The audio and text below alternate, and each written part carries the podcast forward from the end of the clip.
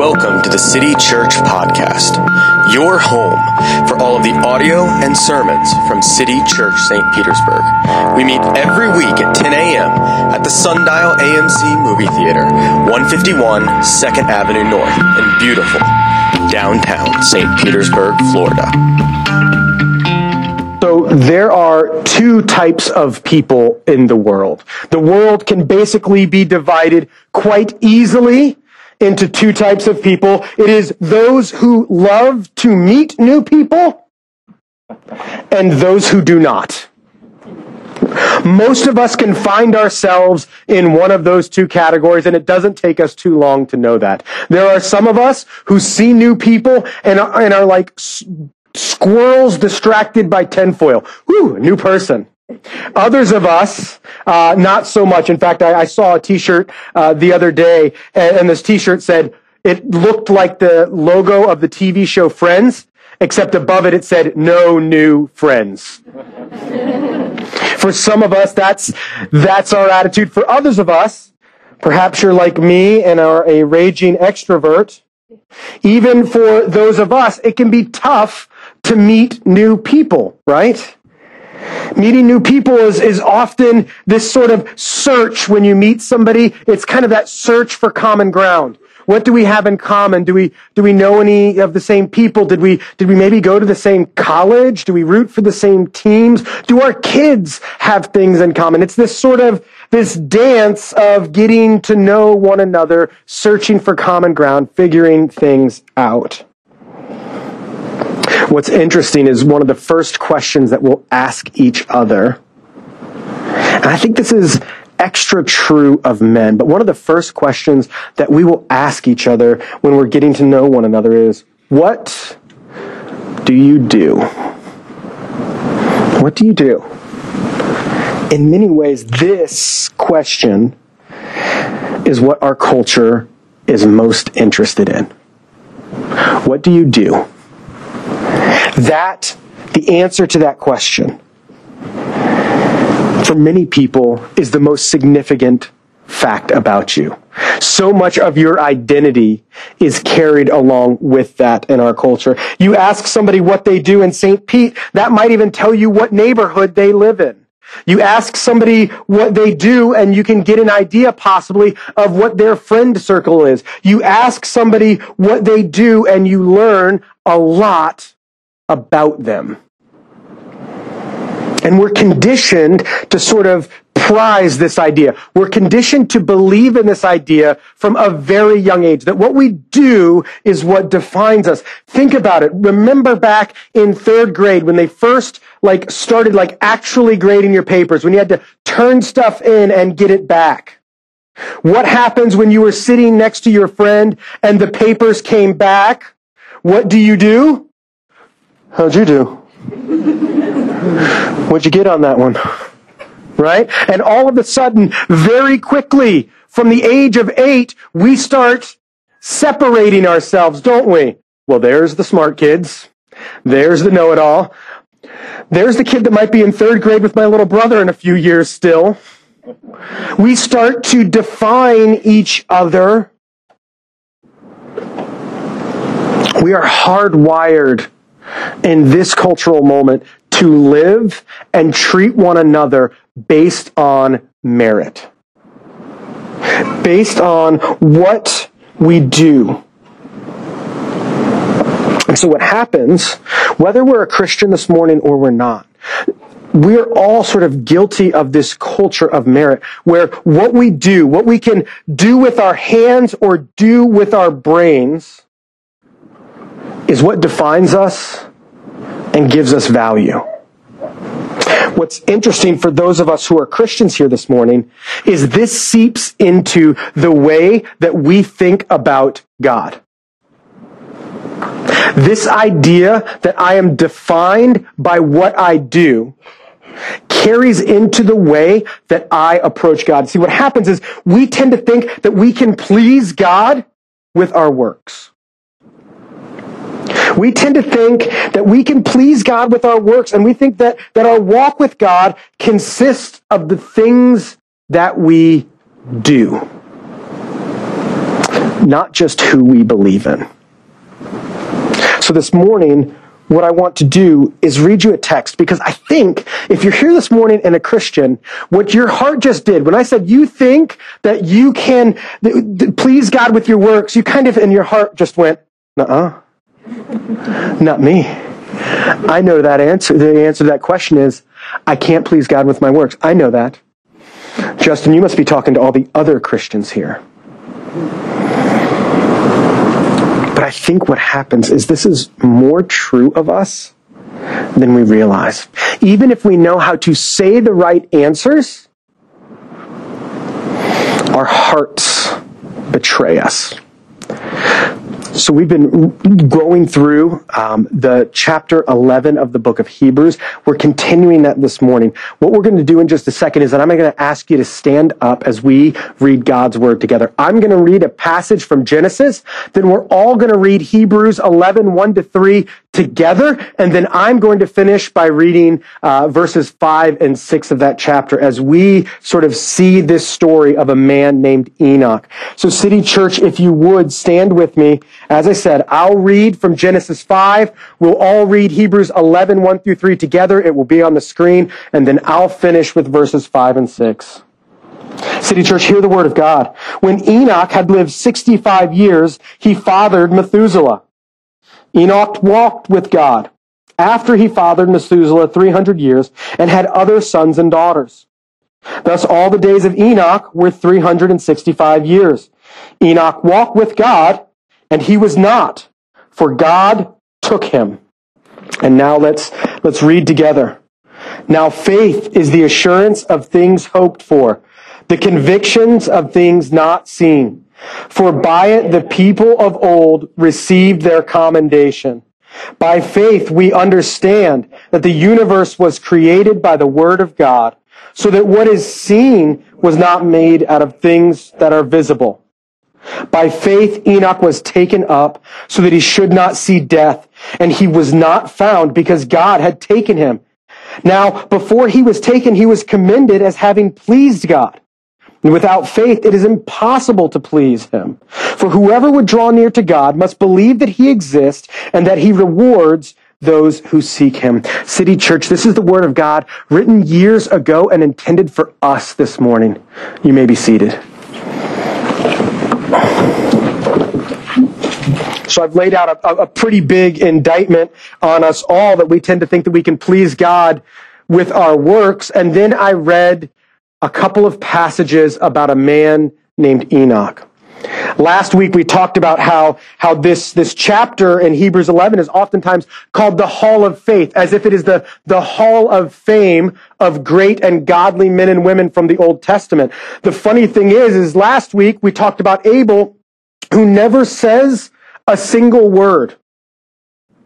Now we come to Enoch, who may be even more obscure of a character in the Old Testament than Abel. And yet he makes it onto this list of the most significant show of faith in the Old Testament. As you read through, if you were to even pull out your Bible and look for all the times Enoch is mentioned in the Bible, Enoch is mentioned in genealogies several times, once with David, uh, here in Genesis, then also in Jesus' genealogy. He's mentioned there, and then there's this kind of obscure and strange verse in the letter to Jude where it's mentioned that he, that he said a prophecy. Other than that, Enoch isn't mentioned. We have no stories about Enoch. We have no sort of uh, things that we go, oh yes, well, this is what Enoch was like. No, all we have is these snippets of who he is that come out of genealogies. And yet, Enoch makes it into Hebrews chapter 11. So we go back to the Genesis passage and we read it and we try to go, ah, what is it that's going on here? Why did Enoch make this list? What is going on? And the first thing that jumps out at us as we read this passage, probably the thing that caught most of your attention, especially if you're here this morning uh, and you're not familiar with this story, is that Enoch didn't die. That Enoch didn't die because God took him directly to heaven. Now it's easy for us to to get distracted by that. In fact, if you're here this morning and you're not a Christian, let's admit that's a strange thing for the Bible to talk about, right? First of all, it talks about the fact that he lived 365 years. Strange. But that was considered a short life according to all the other things going on in this chapter. Also strange. And then Enoch never dies. There, there is a lot of weird going on in this passage. And even for those of us who are Christians, as we read this, as we sort of think through this idea of what is going on in this story, it's easy to look at that and say, oh, Enoch is, you know, the doesn't die guy. Okay, that must be meaningful. But what happens is if we focus on that, if we focus on the fact that he doesn't die, we miss the point. We skip right over. We blow right through the stop sign that we're supposed to be looking at. Because there's something else that's mentioned about Enoch twice in this genealogy in Genesis chapter 5. And it's the same thing that's then picked up in Hebrews 11. And that thing is that Enoch walked with God. Now we use this as a metaphor. If you if you know sort of Christianese, if you know Christian lingo, walking with God is a common Christian lingo way of describing our relationship to Him. But what's interesting is only Adam in the garden and Noah after him are the people that are explained in the Bible that are told that we're told walked with God. And Enoch gets told about it. Tw- it's told about him twice. That Enoch walked with God. That, crazier than living 365 years. Crazier than somebody not dying. The shock of this text that should be landing on us is that God was friends with a human. That God loved and cared and liked Enoch. I, I, always say that the, the real test of friendship is would you go on a more than eight hour road trip with somebody? Because there's a lot of you that I like. But the list of those of you that I would sit in a car for eight hours with is not as big as the list of those of you who I like.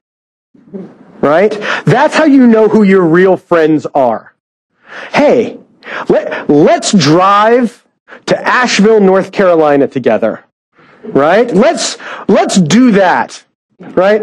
And if you say that to somebody and they look at you and go, eh, maybe, you might not be as good as friends with them as you think you are. If somebody says that to you, that's true as well, right? That type of friendship, that sort of eight hour road trip friendship is the kind of friendship that Enoch had with God.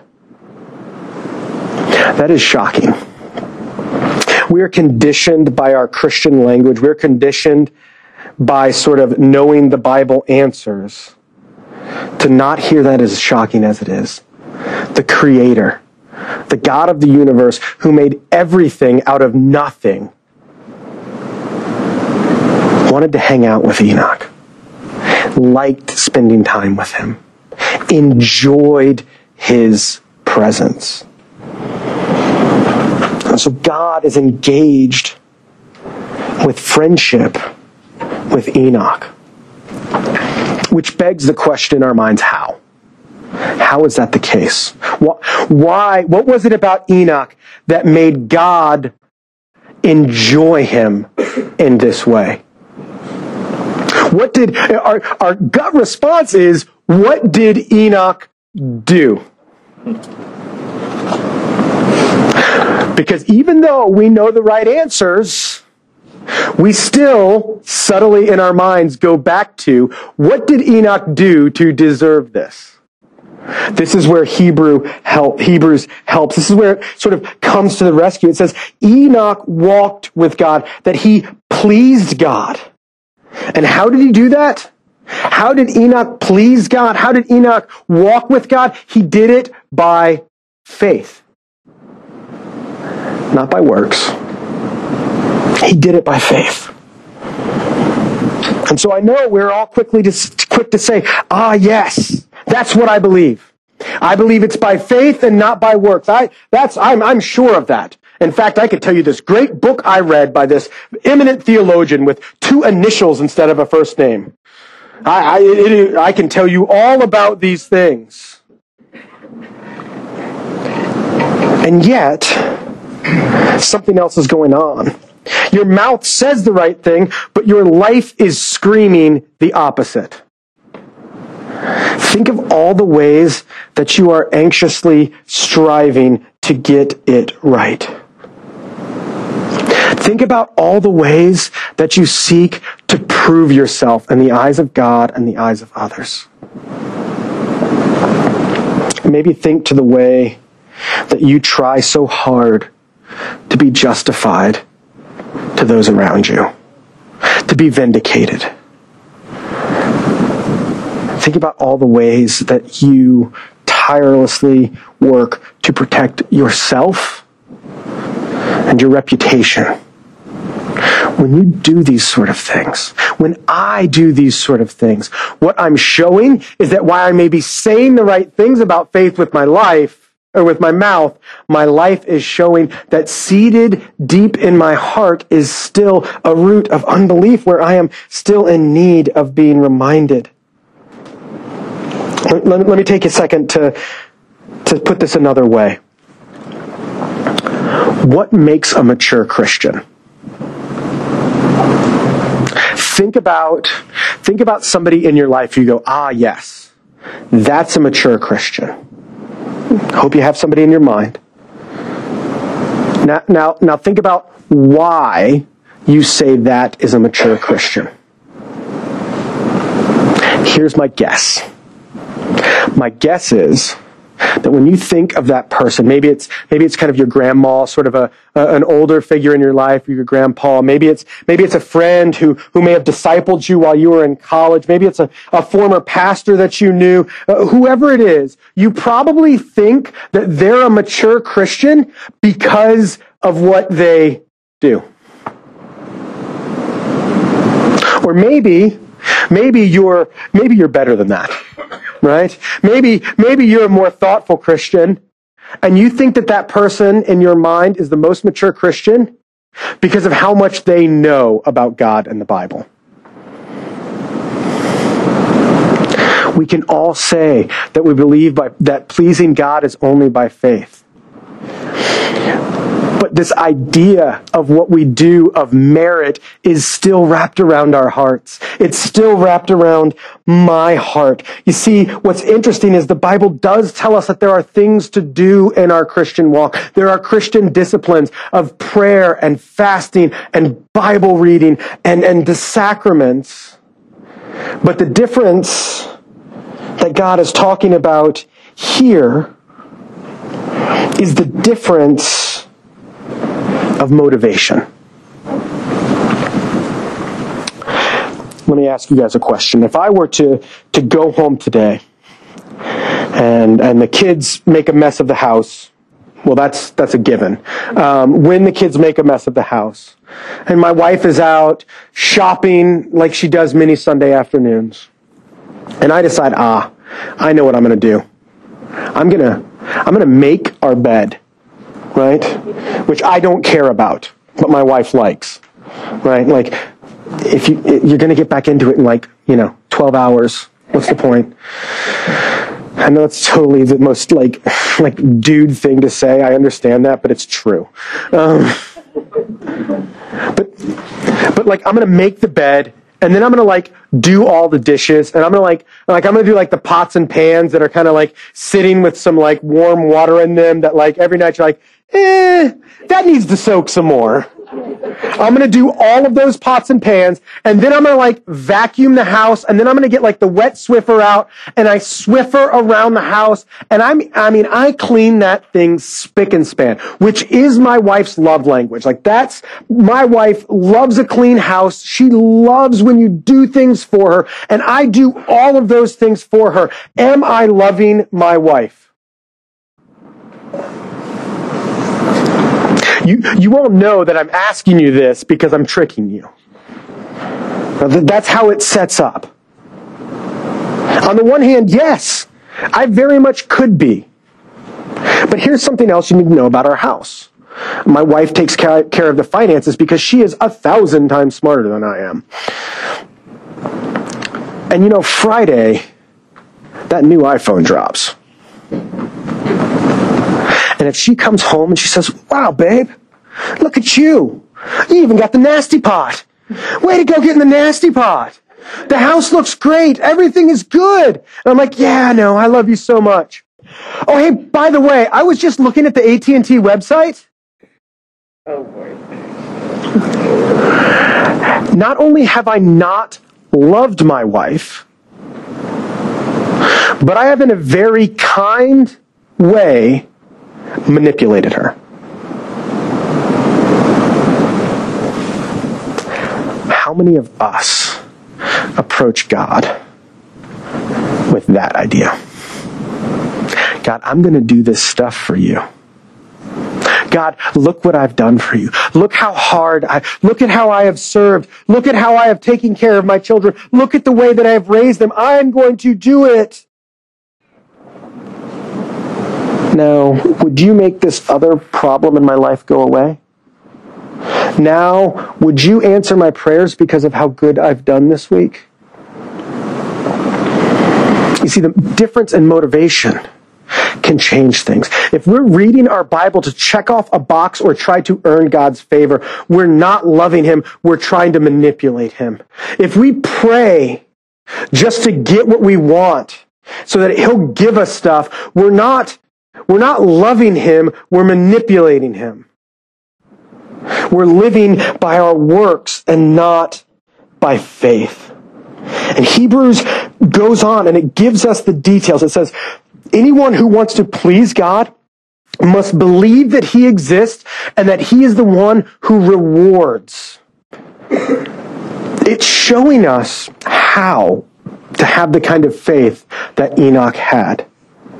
And it says, it says at first that, that he exists. We must believe that he exists. And, and this is, this is something if you have an older version, um, it, it's actually, it says, um, anybody who comes to God must believe that he is which is which sounds weird to our English ears. And so the translators decided, well, let's let's make that a little bit more sensible. But but what they lose in that is something that all of the Hebrew readers would have heard when they read Hebrews 11. When it says he must believe, we must believe that he is. What it's saying is we must believe I am. What God has given himself as a name in the Old Testament. We have to believe who God is on His terms. Which is interesting because every bone in our body fights against believing in something else because our culture, our, our world around us, the air that we breathe teaches us to believe in ourselves. You can do it. You, you know what? Life's going to throw obstacles at you, and you just you just put on your big girl pants, you put on your big boy pants, and you go deal with it because you can do it because you're special. This is the moment for you. You got this. Believe in yourself, and nothing is impossible. That's what we that's what we're trained to think. That's what we even think about our Christianity because radical individualism is in the water stream. And it affects the way that we approach God. I believe in myself. All I need is me. I don't care what other people think of it because the only thing that matters is me. And we become these, these walking silos that don't really know anybody and aren't known by anybody. And God calls us out of that individualism. Because not only does he tell us that we must believe who he is, but implicit in that is we also have to believe who he says we are. We were not created to be independent. We were created to be dependent and interdependent. We were created to need God. That we can't do this on our own. That we don't have it in us. That you don't got this. Anybody who's been a parent for more than a few weeks, if they're honest with themselves, knows this. Anybody who has walked through the hardship of, of your adult parents getting ill knows this. Anybody who has had a tough boss, a failed relationship, so many things in our lives point to the fact that we can't do this on our own. That we are dependent. We must believe who God is, who He says He is, and what He says about us. We need to remind ourselves, how do we walk with God? How do we please God? By faith, reminding ourselves again and again and again who He is, what He has said, and what He says about us. But it also says that we must remember, we must by faith remember that He is the rewarder of those who seek Him. Now, some of us, that word reward comes up and goes, Ooh, I like that. I like that. I want that. But let me tell you something that's true in my life. Maybe you can relate. What I want as a reward from God is actually the things that all my idols promise me. I want God to just give me all of the things that that my idols promise me. Let me let me unpack this for you. I just want God to make my life comfortable and easy. That's what I want. So God, I believe that you're going to give me the reward and it's going to be comfortable and easy. And the couch is always going to be just stuffed the right amount. And the fridge is going to be always filled with just the beverages that I like. And it's going to be easy. And my kids won't make any problems for me. And they'll quietly play by themselves when I'm keeping them. And everything will be easy. That's what I want. For some of you, it might not be comfort. You want God to just make sure that everything is, is, is secure for your family, that nothing bad ever happens. Some of you want God to just quietly go, yeah, I know I'm God, but I'm going to let you control everything around you, okay? Now I'm just going to give you that power. That's what you want. That's what you want, God. That's the reward that you want. Some of you want so badly for God to just make everybody approve of you. Make your parents approve of you. Make your spouse, your boss approve of you. What we're doing is we want God to reward us with the things that our idols are promising us. It is true of me, and I, I think it's probably true of you. But what's interesting is God does give us safety but not in security, but not in the way that we want. God says, You might walk through the valley of the shadow of death, but I will be with you. God says that He will give you His approval, that you don't have to seek it from others. God says that the comfort He gives you is not the creature comforts of this world, but the settled knowledge that you are beloved by Him when, when God gives us these things, He reminds us that He is in control, not us. But all of these are beside the true and ultimate reward that we get. When we walk by faith, what happens is more than just getting the benefits of, of the security of God being with us, His approval and smile. More than getting any of that, what we get is a genuine relationship with Him. The kind of relationship where He says, I want to go on an eight hour car ride with you. The kind of relationship where God smiles at you where God says to you, I'm proud of you. I love you. Well done, good and faithful servant. And we get this not because we deserve it. We get this not because we earn it. We get this because Jesus has made us fit. Jesus has made us approved. Jesus has changed our heart by faith in his death and resurrection. He has shown us love and is teaching us to love others, and this all comes by faith. And so we begin to live out of that. We begin to live as the people who God smiles on. We are secure. We are approved. We are loved and led by our good shepherd. Not because we've earned it, because he has earned it. Not because we deserve it, but because he has given it to us by faith. So the question that we end with this morning is this. What does a community formed by this sort of faith, by faith in this sort of God, believing in what God says, living in the reward of relationship with Him, what does that look like here in downtown St. Pete? It's our chance to be a settled presence here in the city, loving and serving others around us. It's our chance to bless and serve our neighborhood, to be a faithful presence, showing what God is like in whatever vocation or at home, wherever God has called you, you get to be the faithful presence of Christ. Not based on how hard you work, but rather because of what he has already done in your life and how you live in response.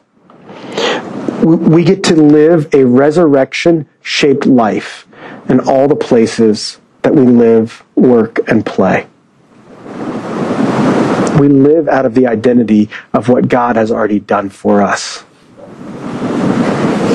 And we do that by faith.